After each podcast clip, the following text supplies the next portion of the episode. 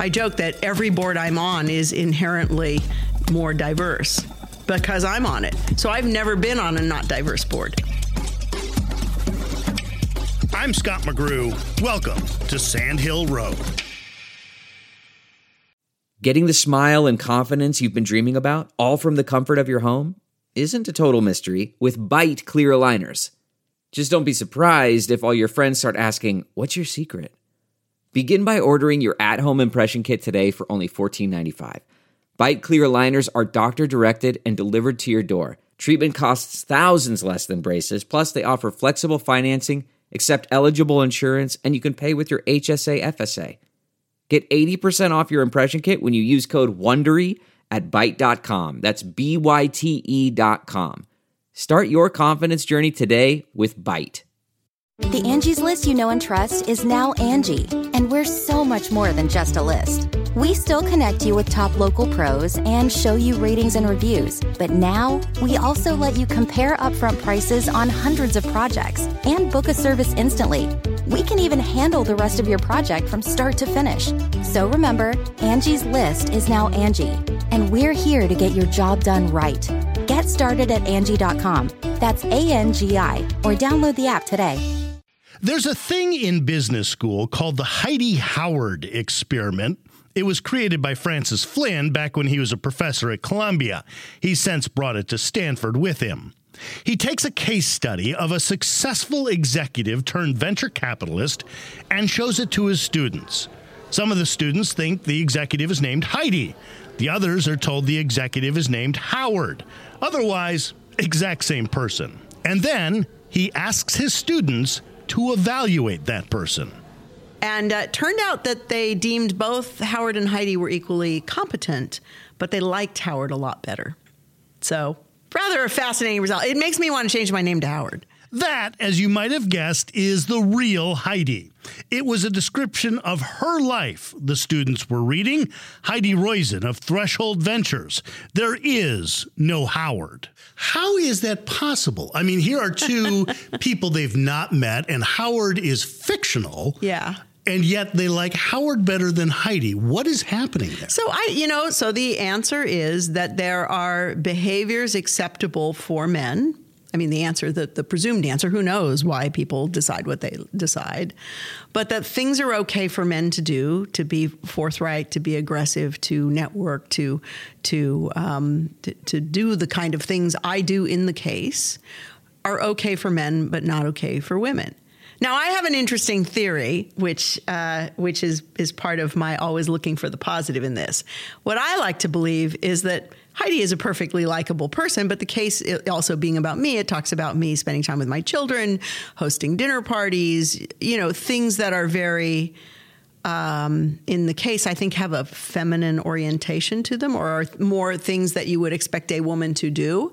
I'd like to think that maybe because Howard was doing all those things in the Howard case, that he's just a guy who's you know way more in touch with his with his feminine side and therefore is a more likable version of Howard. I think you already know this, but I have found as a as a father and as a husband that all you have to do is make dinner and you just look like some kind of saint. Yes. Well, men, men can get away with so much yes. just by unloading the dishwasher. Hey, you know, 50-50. That's that's my vote. Oh, I'm so, talking about know. I'm talking about 1090. I yeah. mean, it, we do the 10% and we look like we're saints sometimes. Well, I think you can always do better.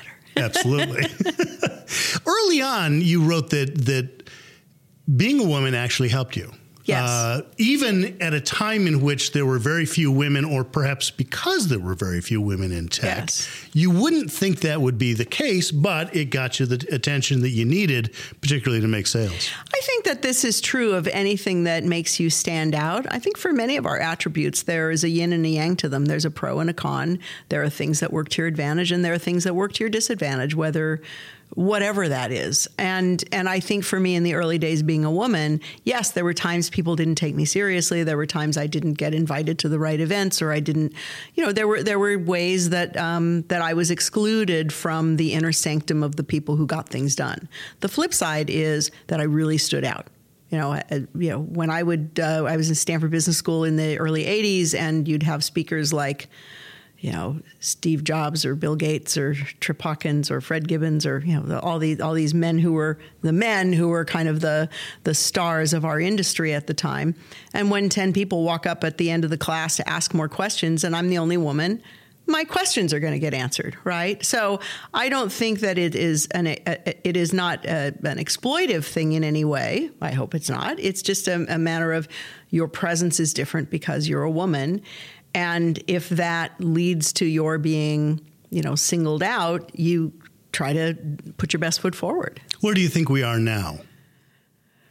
Better, but not awesome. Um, I teach a class at Stanford. It's a fellowship called the Threshold Venture Fellows, and we just had our opening session last night. It's a highly competitive program. We had 72 applicants for 12 positions. They're all master's students in, in what I call the hard sciences: CS, Aero, Astro, Double E. I mean, these are these are rock star people. And we were sitting around at dinner last night, and and it's a gender balanced group. Out of 12, we have six women and six men, and the two of us who teach it are both women, Tina Seelig and myself, and we were talking about this, and we said that the the students were saying that they felt that the um, the gender bias that comes out that's really blatant is now more hidden because mm. everybody knows you're not supposed to do that stuff, but it's the subtle bias, it's the unsaid things that still exist. And in a way, that's more insidious because you don't even know it's happening. That's not just the sound of that first sip of Morning Joe. It's the sound of someone shopping for a car on Carvana from the comfort of home. That's a good blend. It's time to take it easy, like answering some easy questions to get pre qualified for a car in minutes. Talk about starting the morning right. Just like customizing your terms so your car fits your budget. Mm-mm-mm. Visit Carvana.com or download the app to experience car shopping the way it should be convenient, comfortable. Ah. CarMax is putting peace of mind back in car shopping by putting you in the driver's seat to find a ride that's right for you. Because at CarMax, we believe you shouldn't just settle for a car, you should love your car. That's why every car we sell is CarMax certified quality so you can be sure with upfront pricing that's the same for every customer. So don't settle. Find love at first drive and start shopping now at CarMax.com.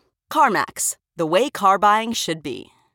Delve into the shadows of the mind with Sleeping Dogs, a gripping murder mystery starring Academy Award winner Russell Crowe. Now available on digital. Crowe portrays an ex homicide detective unraveling a brutal murder he can't recall. Uncovering secrets from his past, he learns a chilling truth. It's best to let sleeping dogs lie. Visit sleepingdogsmovie.com slash Wondery to watch Sleeping Dogs, now on digital. That's sleepingdogsmovie.com slash Wondery. So we started this conversation talking about your experience being a woman in tech, not your investments. And sometimes I'm uncomfortable, right? And I was talking with John Thompson, the chairman of Microsoft, and we started talking about race. And he said, I've been African American for 40 years. There's nothing new about that. What's the big deal? My performance is what matters, not my ethnic background. People talk to you about women in technology often. Do you ever think, well, hold on a minute. Let's talk about my amazing investment in Memphis Meats. Let's start there.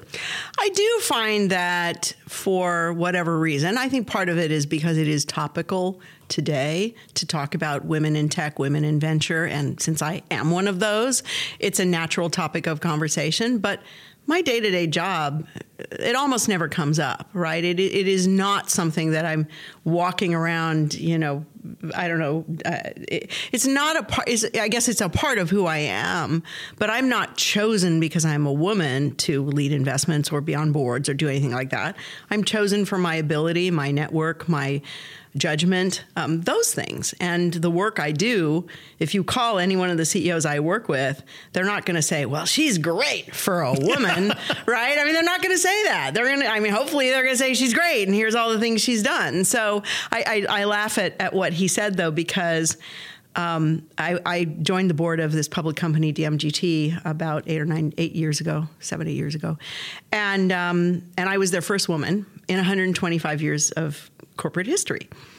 And so it was kind of a big deal for, you know, it's kind of a big deal. And I go to my first board meeting, and at the end, one of the board members said to me, Well, how was that for you? And I said, Well, for me, it was just like every other day. But how was that for you? Yeah. Because you've had 125 years without somebody like me in the room. And they're awesome. And it's been an awesome experience. And, and you know, now there, there is a, another uh, woman on the board, and there are women in the executive, there have always been women in the executive ranks who come into the board meetings. So it's, it is a, it's a really wonderful company, a wonderful dynamic. But um, it is interesting that for other people, it's different. But for me, I joke that every board I'm on is inherently more diverse because I'm on it. So I've never been on a not diverse board. You mentioned networking and you've been rather famous for your network. Tell me how to maintain a network in which I meet lots of people, but I don't necessarily interact with them all that often. For instance, it may be another year before you and I ever talk to each other again. How are you going to maintain that network with me? So it's a great question, and I get it all the time. And for me, in a way, I don't even like the word networking because it sort of implies this kind of monkey barring from person to person to get what as you if want. you're using right you're yeah, using and I don't. I see it as as collecting a bouquet of you know people of fellow travelers on this journey. And um, to me, I in, inherently I just I find people really interesting, and I don't necessarily look at each of my interactions with a new person as what am I going to get from that person? It is, are they interesting? Do I like them? And and so I, do I want them in my network? I I think that today we have a lot of tools for keeping in touch. There's you know obviously LinkedIn and and I'm a huge user of LinkedIn and I'm you know big big fan of of it because it's very easy to reestablish a connection with someone.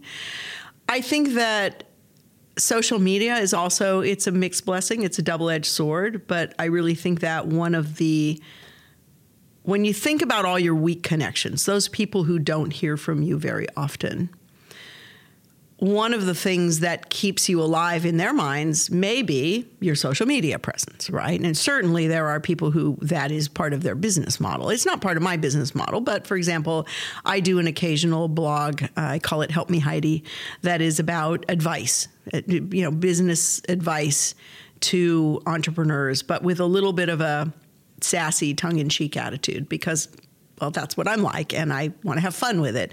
And that's who I am as a as a personality.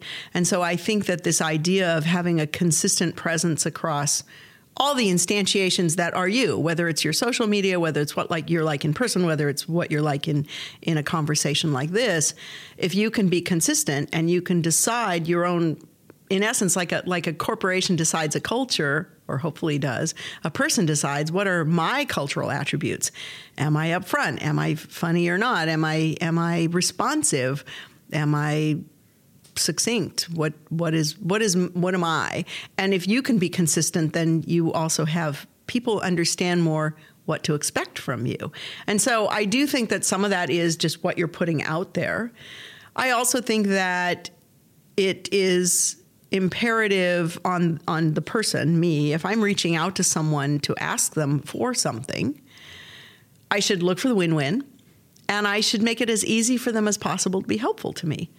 And i find that very often today in this busy world when we reach out to someone we do it in the way that is most efficient for us but really, what we should do is in the way that's most efficient for the person we're asking the favor from. And that involves, you know, doing your homework, being prepared, making the email as short as possible. If they need an attachment, make sure it's there. If they need an out, you know, make sure they have and an making, out. And making a specific ask. And making a very specific ask. I always I This is laugh the at these emails, like you know, you get a three page email and it's the one sentence at the bottom that's the ask. Um, I'm actually about to write a blog post about this. Uh, I, I have a ask? I have a pair of blog posts. I'm I'm there. I'm brewing right now, and it's funny because they sound like opposites, but they're not. One of them is how to get other people to say yes, and the other one is how to say no. Um, but uh, but I do believe that both learning learning how to get a yes out of people and learning when it's good for you to give a yes versus learning when a no is the right answer is actually very important. I mean, what's more important to any human being than our use of our time? There's also great pre- pleasure in in your network, not necessarily asking or getting from a person, but rather putting person A and person B together. Mm-hmm. That connection, making that connection between two people with whom you have no business, Right. uh, uh, is is incredibly pleasurable. Mm, absolutely. Feels good, right? And it's and again, if I'm looking for the win win. And mm-hmm. not everything is a win win in my life, right?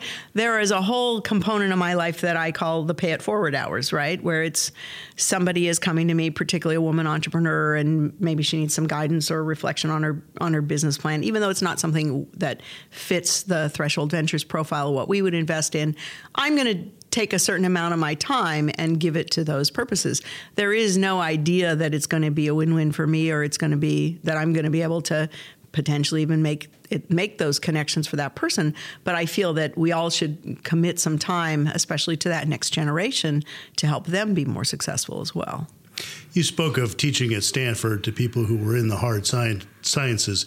You were an English major. Yes. What's it like? I myself was an English major. Oh, yay. What's it like being in the technology industry as an English major? I should also point out you have an MBA from Stanford Yes. as well. Uh, but you're still inherently, you know, you're talking about writing blog posts and, not, and not coding, right? Yeah. I mean, I'm laughing because sometimes I think I went back and got an MBA just because, like, my English major was like, my English degree was like a demerit. So I had to go make up for that with an MBA. Uh, no, seriously, it's interesting that my English degree, and specifically it was creative writing, communicating is one of the most important things you do as a CEO and a leader. And so the discipline of learning how to write and how to communicate turned out to be very valuable to me in the rest of my career. Now, I would say from a pedigree perspective, there are certain degrees that are quote unquote more valued than other degrees. And I found in my first job after college that I worked in a tech company, Tandem Computers. I was the editor of the company newspaper. Uh, and I discovered two things while I was doing that. One is the people getting ahead had MBAs or engineering degrees. And I didn't. And the other thing was I didn't want to write about what other people were doing to, you know, put the put the football over the over the goal line. I wanted to do it. And my role was really documenting the successes of others. And that wasn't satisfying to me. And so that was a big part of the drive that led me back to Stanford to get my MBA. Now, while I was there, I happened to be, you know, talk about right place at the right time with the right sibling, right? Number one, I was at Sil- in Silicon Valley in you know 1981 to 1983, really the dawn of the personal computer revolution. Number two, I have a brilliant brother programmer, uh, so perfect perfect mix of opportunity, and that's what led to to our co-founding our our company, T/Maker. T/Maker, which Heidi founded with her brother Peter, was one of the very first spreadsheet programs back in the early 80s. Heidi served as CEO and would later go on to be vice president at Apple and then to venture capital and teaching at Stanford. You teach at Stanford. Yes. You got your graduate degree at Stanford. Yes. You got your undergraduate degree Yes. at Stanford.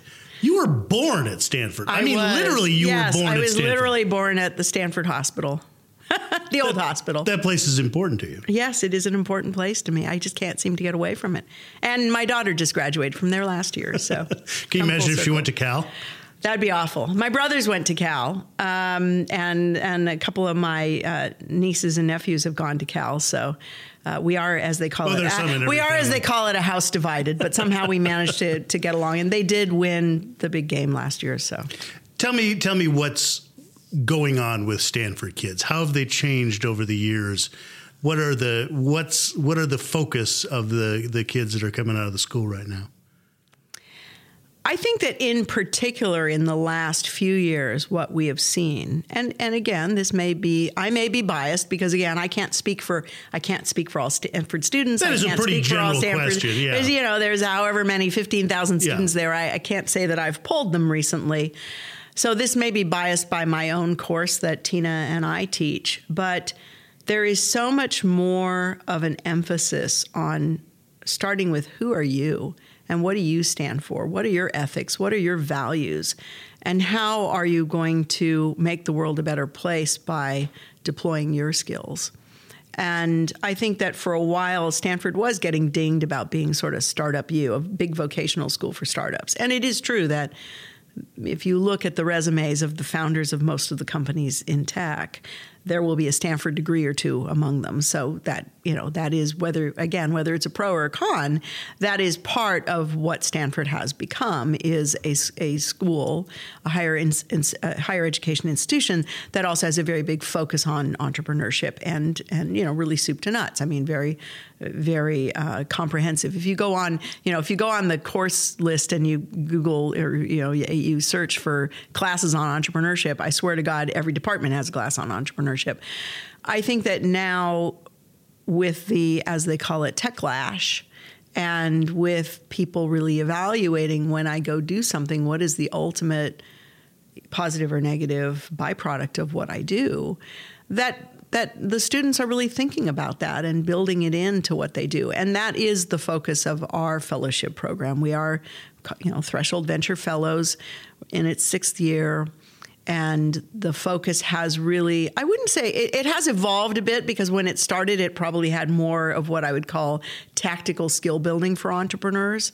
And we still do some of that. We we we work on negotiation presentation skills that sort of thing. But we're not what i call a powerpoint and spreadsheet class. What we really are is trying to understand the ethos of what it takes to be an entrepreneur. What would that mean? What kind of culture are you going to build?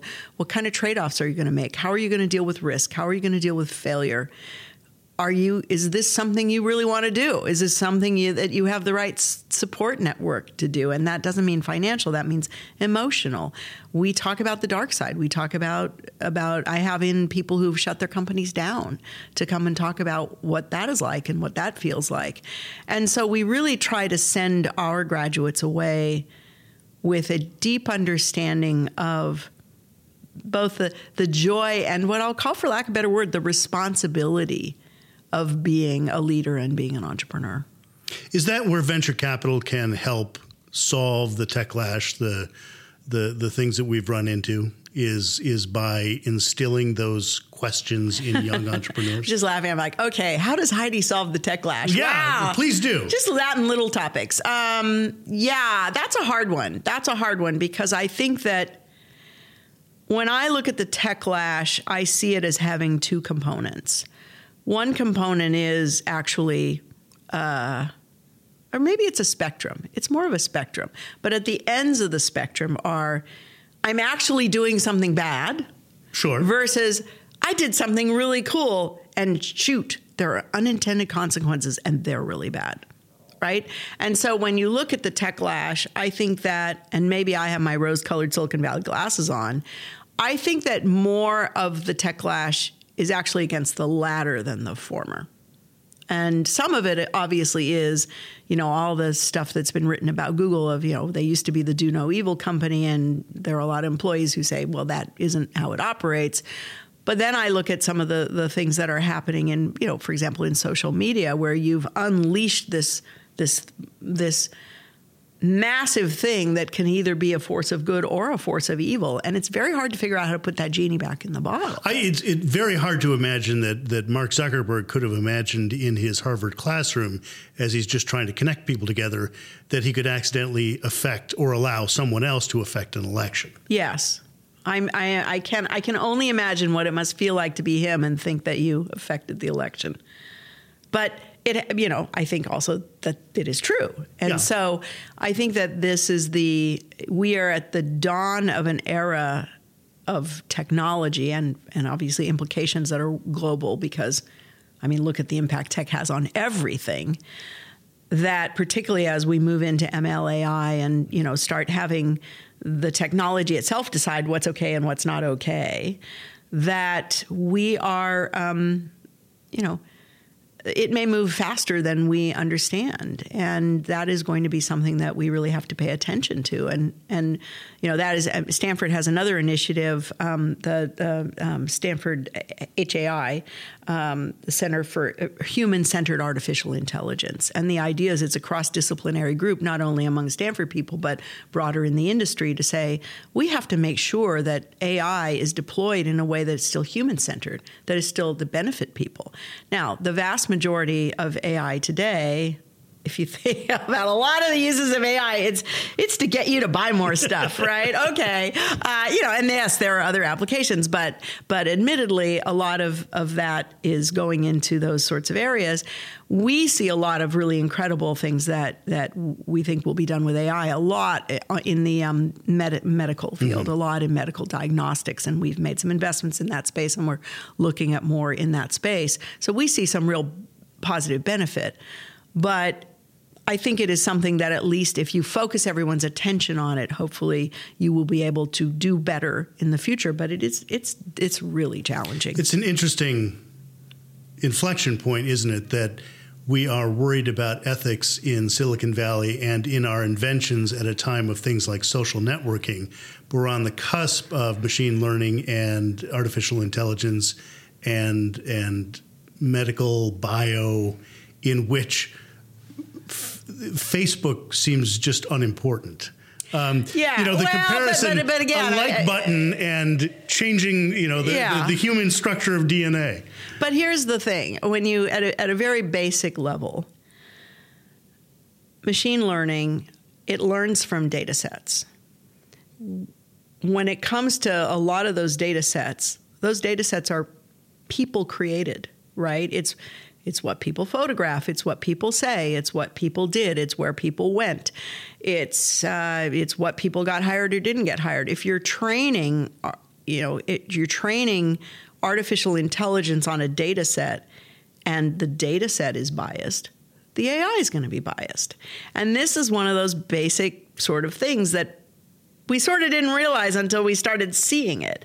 I think that one of the interesting, uh, you know, one of many of the interesting discussions we have at, at, at Stanford HAI and other places is this idea of how do you make sure that the AI, you know, that artificial intelligence not only comes up with these answers, but tells you how in such a way that you can correct if in fact it is incorrect. And, and particularly as it starts becoming um, influential in areas uh, like like uh, uh, the legal system, mm. right? That can be fraught with peril if it's if it's not done properly. So. These are some tricky. There's some very tricky issues in all of this. And circling back to the beginning of our conversation, the data set needs to represent the Americans or the, the world as a whole. That's right. Color, gender, Absolutely. sexual identity. Absolutely. Absolutely.